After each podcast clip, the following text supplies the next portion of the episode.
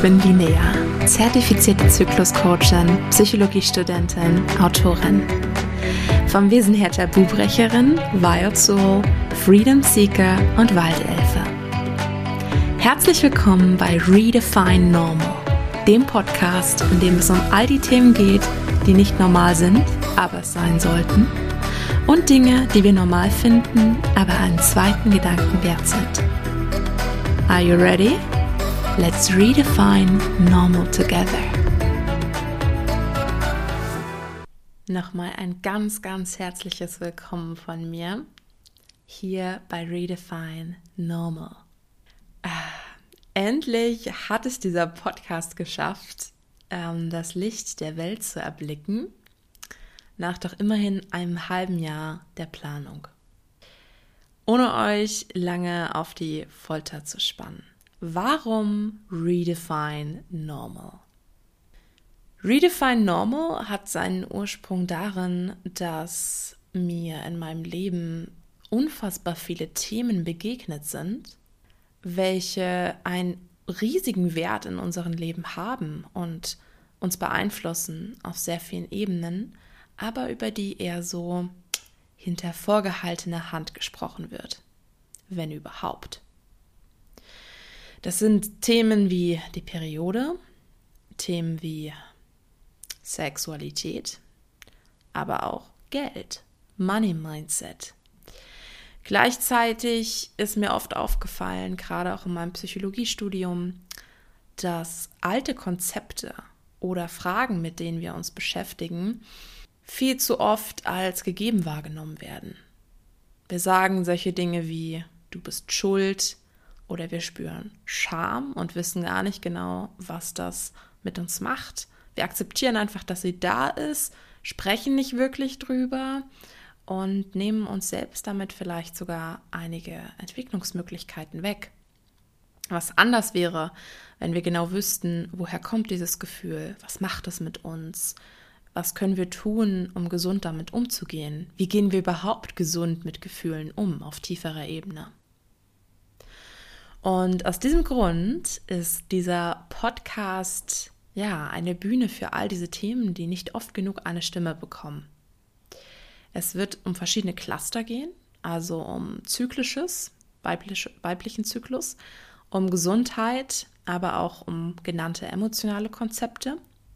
Natürlich auch einige psychologische beziehungsweise sogar klinisch-psychologisch anmutende Felder wie psychische Störungen aber auch Sexualität, Liebe und Partnerschaft, Weiblichkeit, gelebte Weiblichkeit, weibliches Unternehmertum und Geld und gesellschaftliche Fragen werden Teil des Podcasts sein. Wie also kommt der Name zustande? Redefine Normal. Es geht darum, die Konzepte und die Glaubenssätze, die wir tief verinnerlicht haben, die wir als normal ansehen, einmal zu hinterfragen und die Dinge, die noch nicht in unserer Gesellschaft angekommen sind, die immer noch nicht normal sind, in Anführungszeichen, als das zu zeigen, was sie sind, nämlich wirklich super normal.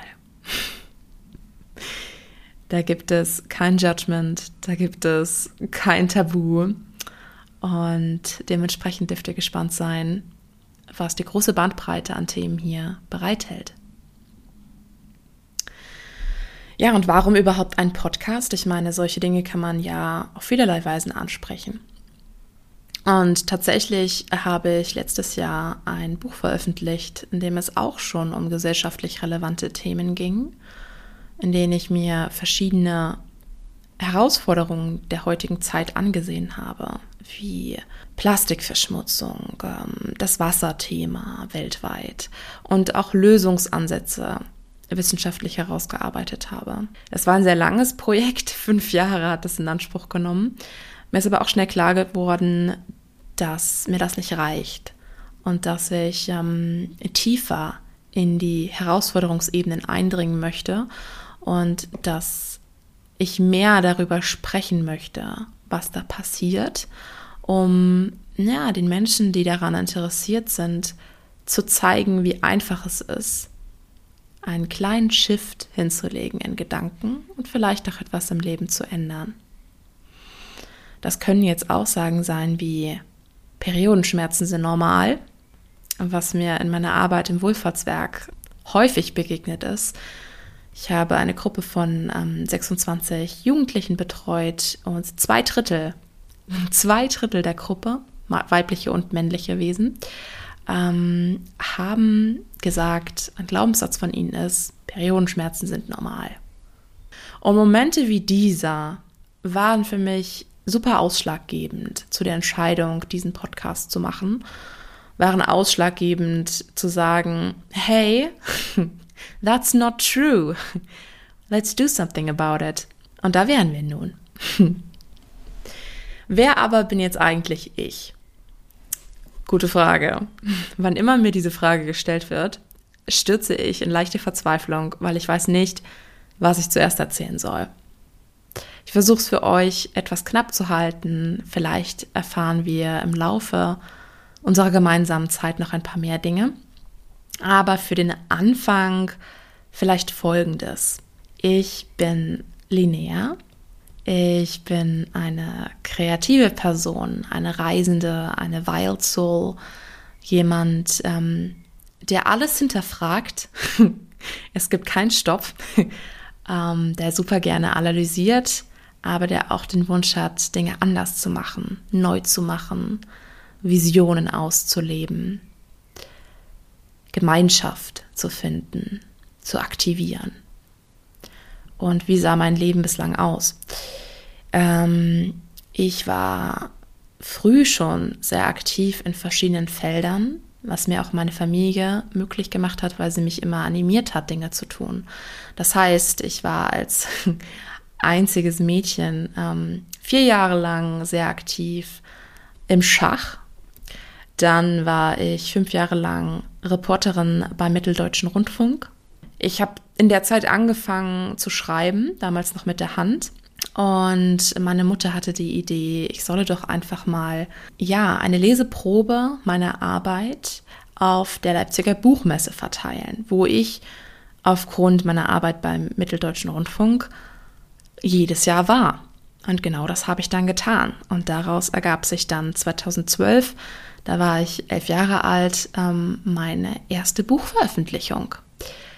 Dann ähm, in ganz groben Zügen äh, habe ich zehn Jahre lang Kampfkunst bzw. Kampfsport gemacht, was mir auch noch ganz andere Ebenen eröffnet hat. Ich war, ich war zwei Jahre lang im Ausland, eins während der Schulzeit in Irland und dann hinterher nochmal in Kanada.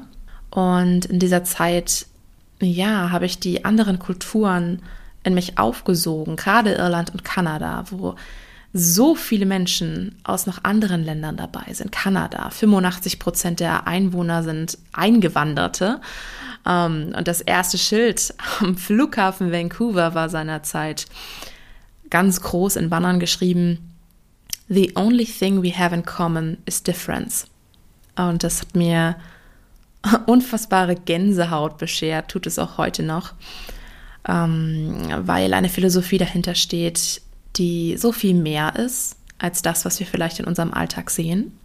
Und der Kontakt mit so vielen anderen Kulturen hat mir auch aufgezeigt, wie begrenzt das ist, was wir in unserem täglichen Leben sehen, ohne das zu verurteilen, weil wie sollen wir es auch anders machen?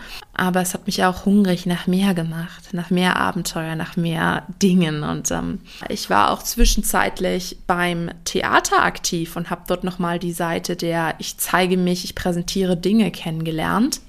Und in Kanada selbst war es dann so, dass ich sehr lange Zeit für Amnesty International und Plan International Spenden geworben habe. Also Menschen, die monatlich spenden und unterstützen für diese Menschenrechtsorganisation. Und das war natürlich nochmal eine ganz andere Erfahrung, weil dann ging es nicht mehr darum, dass ähm, ja, Menschen mir, wenn ich auf der Bühne stehe, Aufmerksamkeit schenken, einfach weil ich da stehe und sie genau wissen, ich habe hierfür bezahlt, womöglich sogar, sondern ich sollte wieder, wie damals als junge Reporterin, Menschen ansprechen, und zwar sogar Menschen für Geld ansprechen. Und ich habe damals schon gesagt, ich will das für niemanden sonst machen, außer für diese beiden Organisationen, weil die Menschlichkeit, die dahinter steht, ähm, das ist, wofür es sich lohnt für mich, so einen Job zu machen. Das muss man sich mal vorstellen. Genau, und das habe ich dann tatsächlich auch bei minus 10 Grad gemacht, weil es war Kanada und äh, so passiert es, dass es doch etwas kälter wird mitunter. Und letztlich bin ich immer auf dem Weg gewesen zu einer neuen Vision, zu einer größeren Vision. Es war lange Zeit das Buch, von dem ich eben berichtet habe, in dem es um die gesellschaftlichen Themen geht. Aber irgendwie reichte mir das auch nicht ganz aus. Und über viele Umwege bin ich dann, ja, bin ich dann zu dem Thema Money Mindset gekommen. Wie die Glaubenssätze, die wir in unserer Kindheit entwickeln, was man zu uns sagt, wie unsere Umgebung mit Geld umgeht, unmittelbar Einfluss darauf nehmen, wie wir heute mit Geld umgehen was wir heute denken. Ich nur so ein paar Beispielsätze. Ähm, Geld ist schmutzig. Reiche Menschen sind böse. Geld verdirbt den Charakter. Ähm, aber auch andere Ängste, so wie wenn ich erfolgreich wäre, dann würde vielleicht Person XY nichts mehr mit mir zu tun haben wollen, würde sich von mir abwenden, könnte man Erfolg nicht ertragen.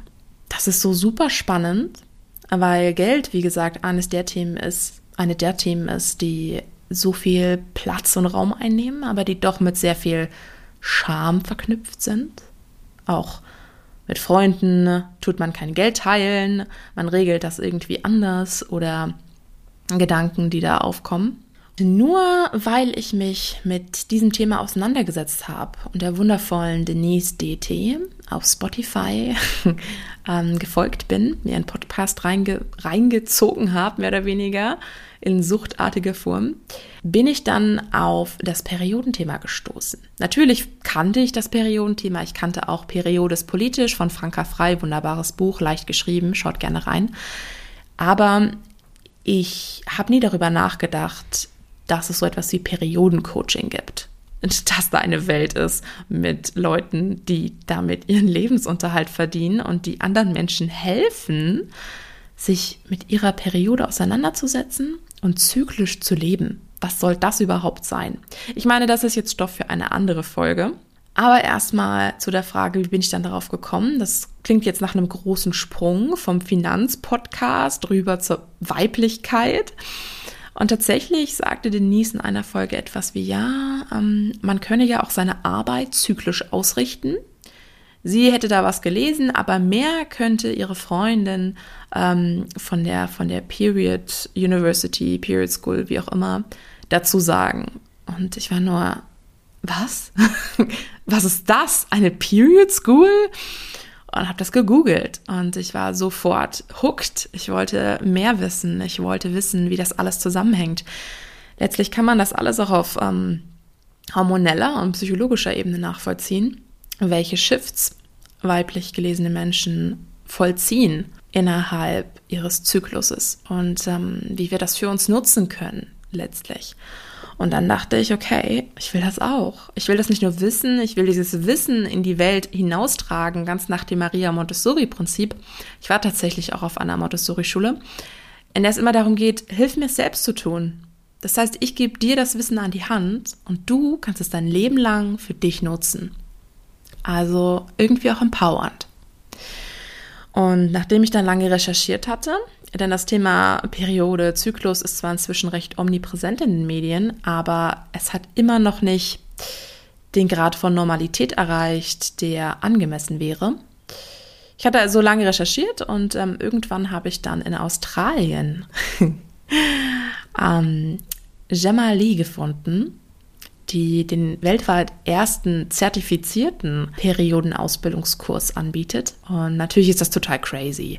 Ähm, einfach so dort einen Kurs zu machen in Australien, also er lief online, klar, aber ähm, mit Zeiten, die zwei Uhr nachts teilweise waren und zu sagen, ja, ich committe mich jetzt, das ist ja auch viel Geld und wie, wie schaffe ich das überhaupt? Aber ich war hooked und ich wusste, es wird irgendwie möglich werden egal wie, es wird sich ein Fenster öffnen und das hat es und ich habe diese Ausbildung gemacht und ja, diesen Monat erfolgreich abgeschlossen. Und natürlich kommt eins zum anderen und ich bin Ich bin jetzt tatsächlich ab nächsten Monat in der Ausbildung zur Yogalehrerin. Ich hatte nie vor, Yogalehrerin zu werden. Ich hatte immer schon ein großes Interesse an Yoga, aber ich hätte mir nie träumen lassen, dass das mein Ding wird.